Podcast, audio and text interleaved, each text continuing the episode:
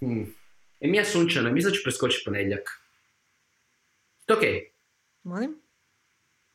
Kako misliš Ok, ovdje trening. Ćao! Ivane, snimamo, ponedjeljak je snimamo podcast. Šta se događa?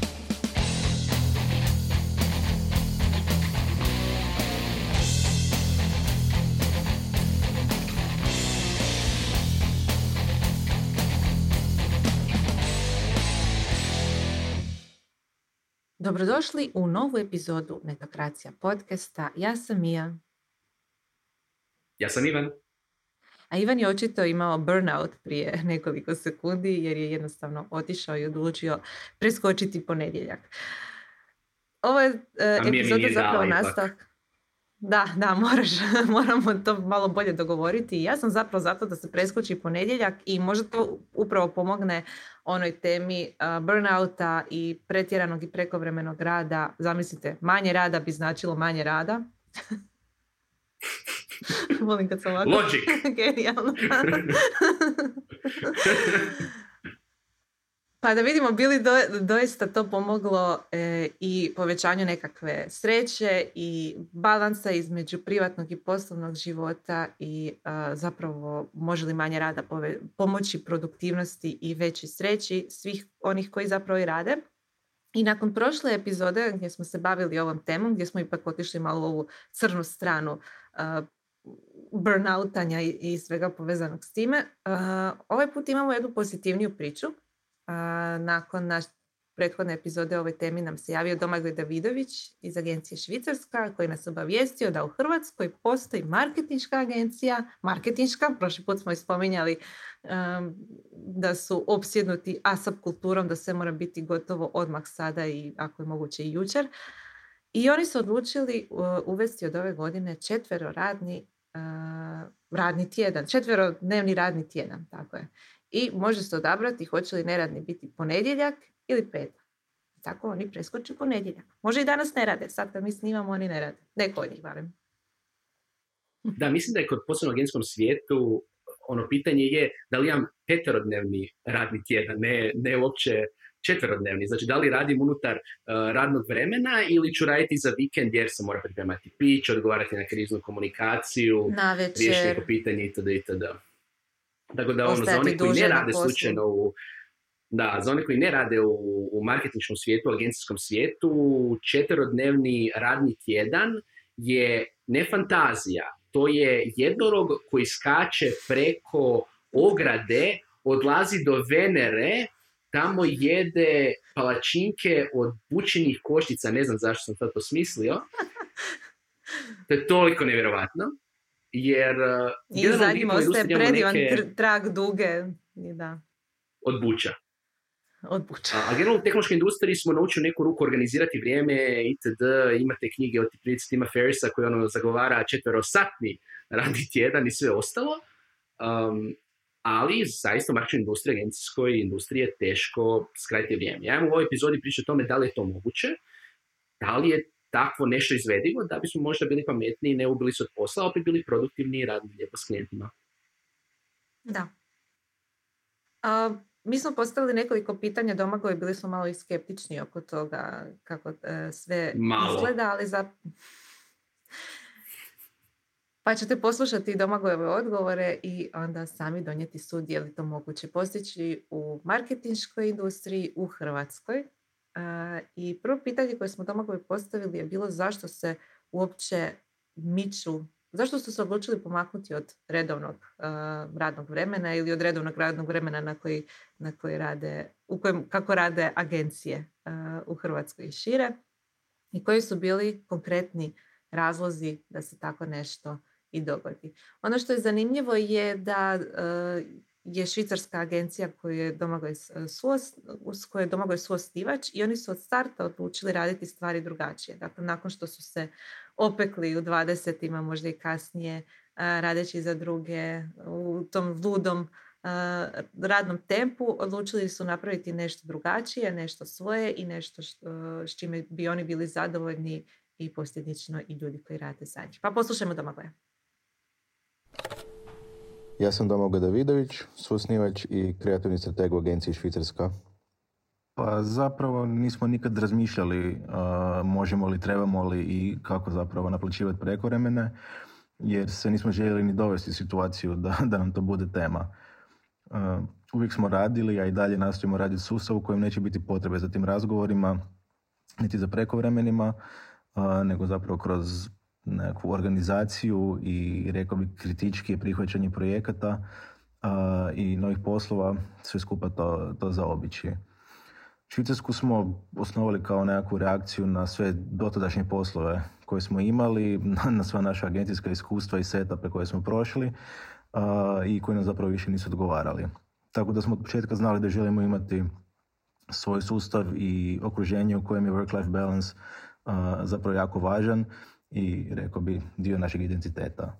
Tako smo zapravo počeli sa, eksperimentirati sa četiri radnim tjednom kao nekim konkretnim benefitom koji profilira kao poslodavca, ali zapravo daje konkretne koristi i zaposlenicima i doprinosi samom poslu u smislu bolje organizacije i boljeg planiranja i nekakve veće fokusiranosti i, i slično.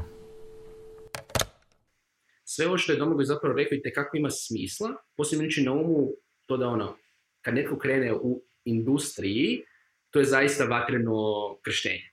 Um, baš sam isto pričao s jednim drugim kolegom i to je ona situacija da vi dođete primjerice kao intern u agenciju ili u neki marketinški odjel, zasjednete, otvorite e-mail i naravno ne samo da je pun, nego kao što se ti mi ja rekla na početku podcasta, rokovi su, e, jel može to sutra, jučer i tako dalje i tako bliže. Uskličnici, ono u subjectu maila, ASAP.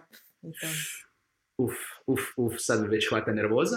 Um, I onda je naravno reakcija panika. Jer sve se mora sad jučer i ti doslovno nemaš da ti imaš pravo nešto promijeniti. I onda tipa kad Domagoj spominje pitanje work-life balance to zvuči opet kao nešto uh, zaista nevjerojatno. E sad pitanje je, ok, želimo stvoriti neki balans, kako ćemo to pretvoriti u praksu, jer jedna stvar reći želimo, ne znam, mislim, što je najtužnije, želimo određeno radno vrijeme, želimo skratiti radni tjedan da se ne ubijemo od posla, a drugo je to pretvoriti u praksu koja je održiva za firmu.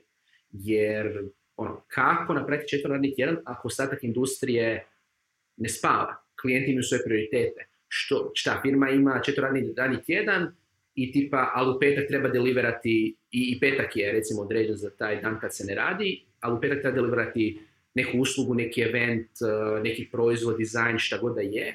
Kako to jedno i drugo skladiti? Ono što je zanimljivo zapravo da uh, su Domagoj njegovi kolege našli jedan vrlo zanimljiv način koji bi zapravo i mnogim drugima mogao biti uh, koristan. Tako da, Domagoj? Pa naprosto smo na takve upite počeli govoriti ne.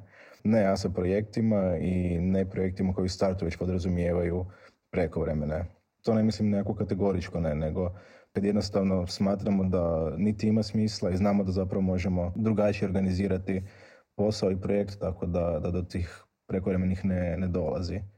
Uvijek ćemo pokušati naći neki drugi način suradnje ili nekakvu drugu organizaciju ili neko, normal, neko drugo rješenje kojim će svi biti ok, ali naprosto isto tako možemo reći nekada kada stvarno smatramo da da to nije način na koji želimo raditi. što se tiče četiri dnevnog radnog tjedna, s tim smo započeli eksperimentirati prošle godine. Prvo smo krenuli s dva slobodna dana u mjesecu koji su svi mogli izabrati kako im paše i kada im paše, ali uz uvjet da uvijek imaju svoju zamjenu. Na primjer, nisu nikad mogla biti dva dizajnera isti dan odsutna ili dva community ili dva voditelja projekta i slično. Ove godine smo, dakle, radi, radi lakše evidencije i nekakve lakše organizacije, uveli pravilo da se svako možete, može uzeti svaki slobodni petak ili ponedjeljak pod istim pravilima da uvijek ima nekakvu svoju zamjenu i backup. Ti dani se ne broje kao slobodni ili ne moraju se odraditi kroz tjedan nekako dodatne satnice. To su naprosto dani kada se ne radi. Dakle, sad smo čuli kako je zapravo interno to organizirano, ali što ako agencija dobije klijenta i sve se čini da vodi prema tome da je to neki projekt koji se mora obaviti opet u nemogućim rokovima, iako svi koji smo radili u marketinškoj e, industriji znamo da nemogućih rokova nema, da se uvijek sve nekako e, ipak odradi. Ali ako e, ste u ovakvom tipu agencije kao što je Domagojeva, onda ne želite stvarati pritisak ni na sebe, ni na ljude s kojima radite i onda je potrebno reći ne. Reći ne takvim projektima ili možda predložiti klijentu ili potencijalnom klijentu neki drugi oblik ili način suradnje. Pa poslušajmo kako Domagoj rješava te stvari. ASAP rokove pokušavamo riješiti tako da, da ne budu ASAP, to jest pokušamo prepakirati u neke realnije okvire, staviti realnije očekivanja ili ako baš ne možemo nikako drugčije izbjeći, interno se presložiti tako da minimiziramo utjecaj tih potencijalnih prekovremenih kada do njih dođe.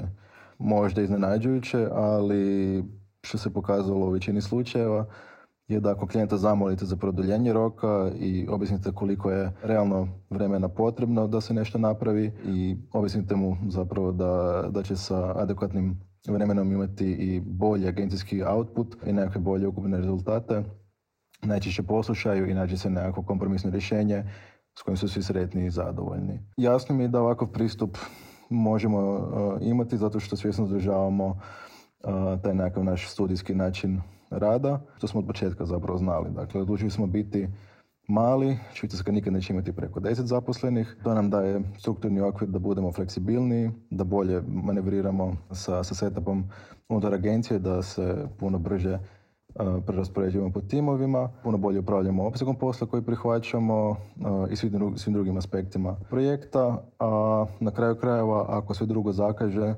možemo naprosto ne prihvatiti ASAP projekt i biti, biti ok s tim. Jer mislim da zapravo ovi ASAP sad i odmah način rada je svojstven velikim agencijama, tom agency life-u, Dakle, radi se o velikim sustavima koji moraju sami sebe hraniti i moraju odraditi jako puno posla da zapravo održe sustav da funkcionira, to jest jako, jako puno posla. Previše posla se gura u, u premalo vremena, naprosto, eto, zato jer se ne može reći ne i zato da sustav funkcionira reći ne klijentu, projektu ili partneru. Mija, jel mi to radimo u etokraciji? Zapravo vrlo često. Da. Mislim, to, to je ono doslovno varijanta kad... Ne, ne, ne znači nužno da, da ćemo na... Da.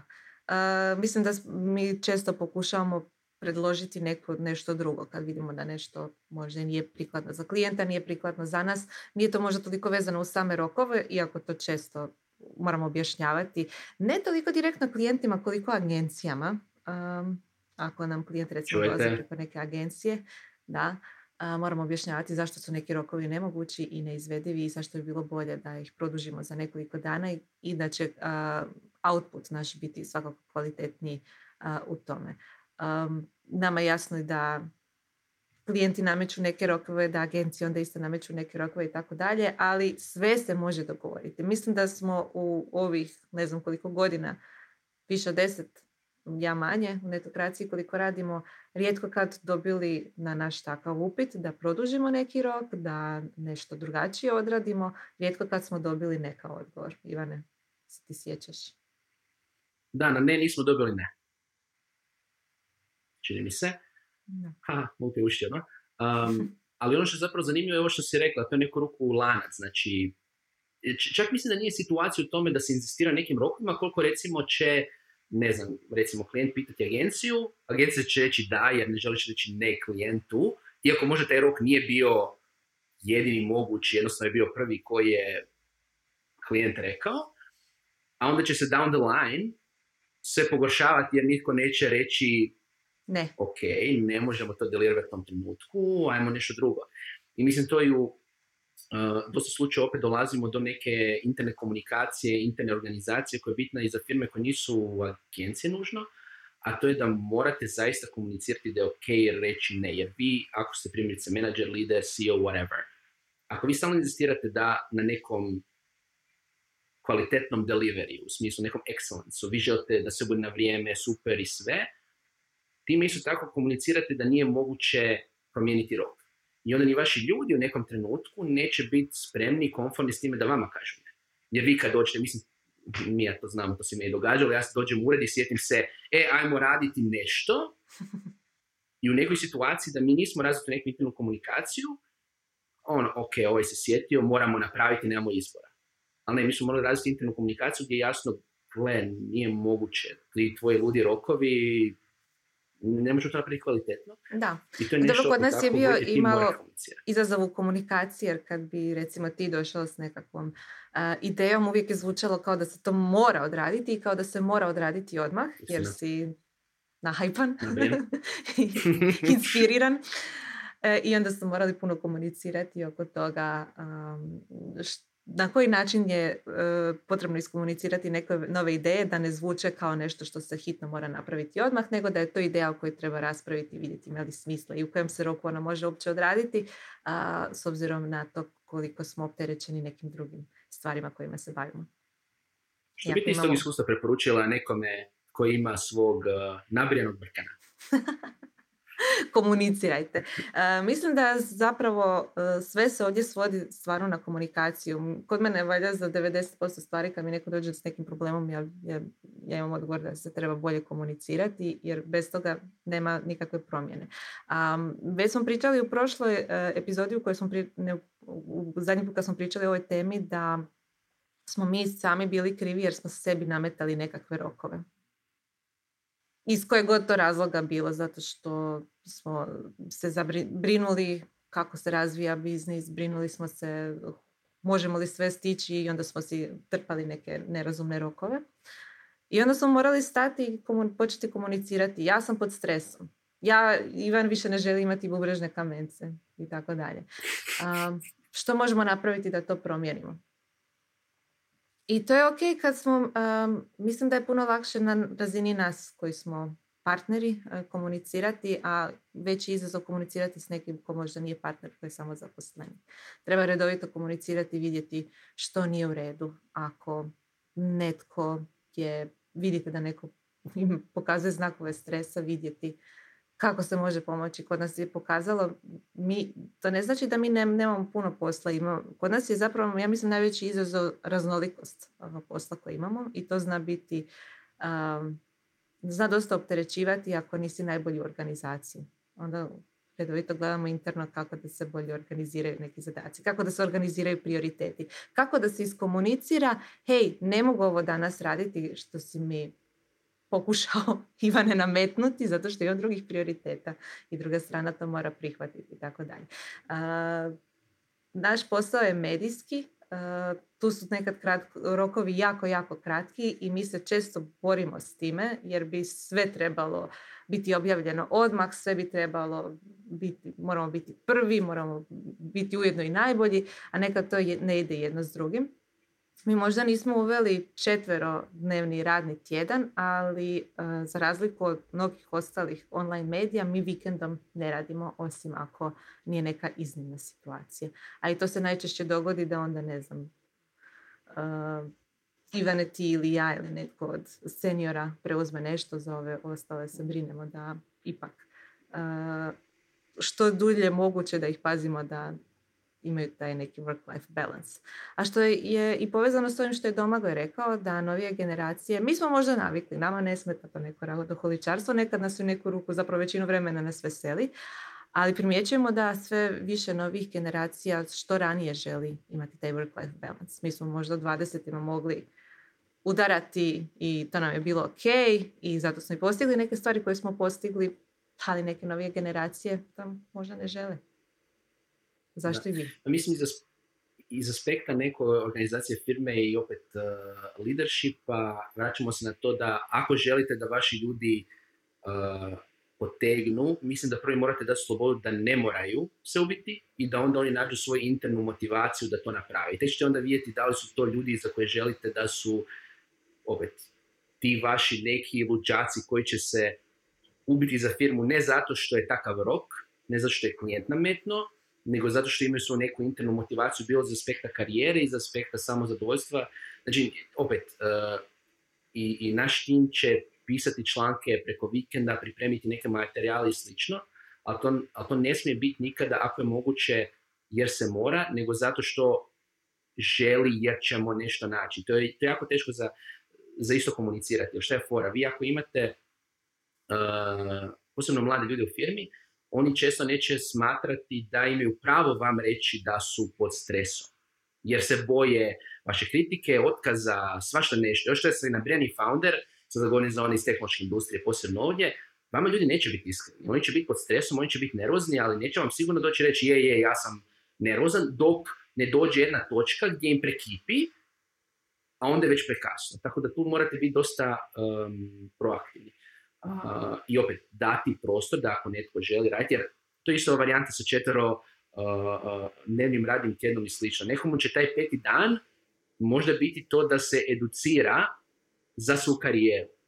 Što bi trebali svi raditi. Da. To je ta fora, jednostavno ono, nekako si organiziraš vrijeme i imaš na umu i znaš reći ne stvarima da bi ih bolje odradio. Jer budimo realni i da imaš, da radiš svaki dan, cijeli dan, neće biti produktivan svaki dan, cijeli dan, nego ćeš imati neke ono trenutke koji, koji nisu takvi. Um, to, e to, si dobro rekao vezano ovo za edukaciju. mm Često zaboravljamo što je sve dio posla. Ja sam se često puta znala uhvatiti s rečenicom ne stignem raditi od posla. Misleći da ne stignem raditi ono što ja smatram da bi trebao biti moj pravi posao. Jer radim neke druge stvari koje su isto dio posla, ali možda meni nisu toliko prioritetne. Ali to je sve dio posla. Sve dio posla. I glupe administrativne stvari i edukacija i informiranje, pogotovo kod nas u medijskoj industriji. Mi moramo biti konstantno informirani i hiperinformirani da bismo mogli um, pravovremeno i pravovaljano informirati naše čitatelje o nekim novim pričama, trendovima i tako dalje. To je sve dio posla. Ponekad je to stvarno teško staviti unutar radnog vremena koliko ono bilo, ali ne znači da se na to treba gledati kao na nešto što nije bitno. Jer bez i administracije i informiranja i edukacije ne možemo obavljati ono što je naš pravi posao, iako je sve to zajedno dio posla. Ja bih, e, kad smo već, da se vratimo opet i na komunikaciju, Upravo si Ivane, dakle da oni koji vode firmu, oni koji su osnivači, koji su menadžeri moraju stvoriti okvir za dobru komunikaciju, ali isto tako ja i pozivam one koji su zaposlenici da pokušavaju što više otvoreno komunicirati. Često sam puta vidjela tvrtke gdje sami menadžeri, čak i nisu morale biti to neke prevelike tvrtke, osnivači, nemaju zapravo pojma koliko su njihovi radnici nezadovoljni nekim stvarima zato što postoji taj neki odmak. Ali niko im nikad nije ni rekao, gledajte, ono, šefe, nezadovoljan zbog tih i tih stvari, nego i čak i ako imaju organizirane i feedbacke i razgovore periodične, će misliti da je njihova dužnost reći sve ok. Ili ako čak nešto nije ok, onda će to pokušati zapakirati na jedan način. Otvorena komunikacija mora doći s obje strane, da. A što je najgore što se možete dogoditi ako kažete da nekom nadređenom da ste opterećeni poslom, da je previše stresa? Ako ta osoba negativno reagira, onda se trebate zapitati želite li uopće raditi u takvom okruženju i takvoj firmi hvala Bogu, tržište je danas dinamično i može se inači nešto drugo. Što će više odgovarati, ja sam uvjerena da će u većini slučajeva osoba koja je nadređena i zadužena za vas i organizaciju posla porazmisliti o stvarima, pokušati naći neke druge načine da se stvari riješe, samo treba pitati. Pa čak i ako se ne može sada, možda, možda ćete dobiti odgovor zašto se ne može sada i nešto riješiti kad bi se moglo za one koji su možda malo uh, mlađi u industriji, kako se zove što se tiče iskustva, nemojte misliti da mi imamo sad sve odgovore, smo neko vrijeme uh, u njoj, kao što i ja prije spomenula, svi smo mi izgovorili u nekom trenutku, a tako i naš dragi Domagoj, pa da on kaže kako je bilo njegovo vatreno krštenje. Mislim da svi u ovom poslu, pa tako i ja prođemo to neko vatreno krštenje i čeličenje u 20 i tad naučimo koje su nam nekakve krajnje granice izdržljivosti i tolerancija. I ja sam prošao vrlo ekstremne situacije i to ekstremno i teške i ekstremno lijepe. I na svima sam zahvalan, jer zapravo tako sam puno naučio i o poslu, i o industriji, i o ljudima, i o sebi, to jest kako želim raditi i kako ne želim raditi, to je što mi odgovara, što, što ne a to mora se, ta dogma mora se, u mladosti zapravo čini se kao, kao dogma, ali to je izbor i svakoga ima i može odlučiti želi li prihvatiti ta pravila igre ili ne.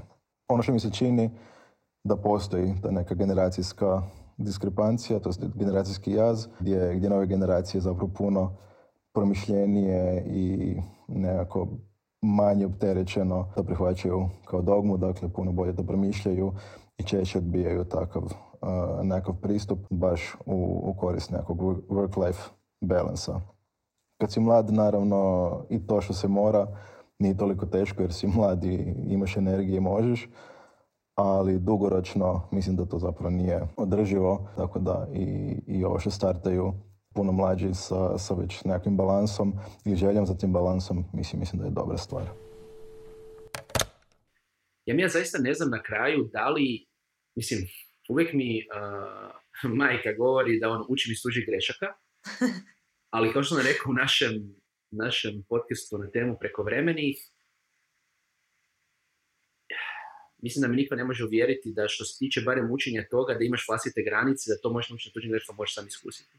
I mi je to žao reći, ali zaista ne znam, ja možeš reći u 20 moraš doći do, ko trening, moraš znat na što si spreman i što nisi, bez da nadam se ugroziš vlastito zdravlje, kao što sam ja to učinio.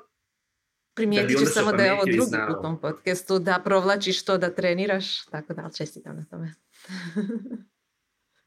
Super, humble brag. uh, da, ne znam, ne znam, mislim, svi smo to prošli očito i vjerujem da ono, Gle, mi, mi jesmo prošli, ali kao što je i Domak primijetio i kao što sam ja primijetila i ti si vjerojatno primijetio, novije, novije generacije su možda i naučile na našim greškama i ne žele to ponavljati. I uh, ono zašto mnogi smatraju mlađe milenijalce ljenima, o tom bi se dalo diskutirati. Ali... Baš sam i komentirala uh, ispod članka na ovu temu, um, baš na netokraciji. Um, da treba na nekakve pozicije stavljati osobe koje su inteligentne, a ljene. Zašto? Zato što će one pronaći najbrži put do nekog rješenja. Možda neće biti a, nužno najbolji, ali nekad je potrebno uh, najbrže to napraviti. Ili jednostavno pustiti ljenu osobu inteligentnu da vidite kako ona rješava stvari. I puno ćete naučiti iz toga. Mi smo možda radokoličari zato što smo navikli puno, puno, puno, puno raditi da bismo postigli nekakve rezultate, ali onda treba se možda inspirirati nekime koje je možda malo ljeniji i promatrati i vidjeti aha, može to i drugačije. Meni je to super anegdota, ali apsolutno ne vjerujem u to. Mislim, slažem se sa poantom. Ne, ali zaista. Ja mislim slažem s poantom onu varijantu da ćeš naći najbolji način ako ti se nešto ne da, pa će onda mora snaći. Ali baš nego kome se ništa ne da, mislim da na pozicijama to, to će biti uh, užasno kontraproduktivno, ali zaista se onda bojim, znači ono, u kontekstu toga da li je taj odnos prema radu neku ruku isto ko i znaš ono, luk kao mišić, moraš doći do neke granice da znaš koje su ti mogućnosti, da bi uopće mo- znao šta možeš i kako raditi. Jer, uh, ovo što spomenula, mi za mlađe generacije, uh, and ono, now we sound like two old farts, mi za nisu naučili okay, iz naše prakse. Nego su naučili iz teorije koja dolazi preko Instagrama, preko blogova, preko svega ostalog, gdje s jedne strane ti komuniciraju haslaj, ubi se, ajmo, s druge strane ti komuniciraju work-life balance, work-life balance, a ti realno nijedno i drugo nisi iskusio.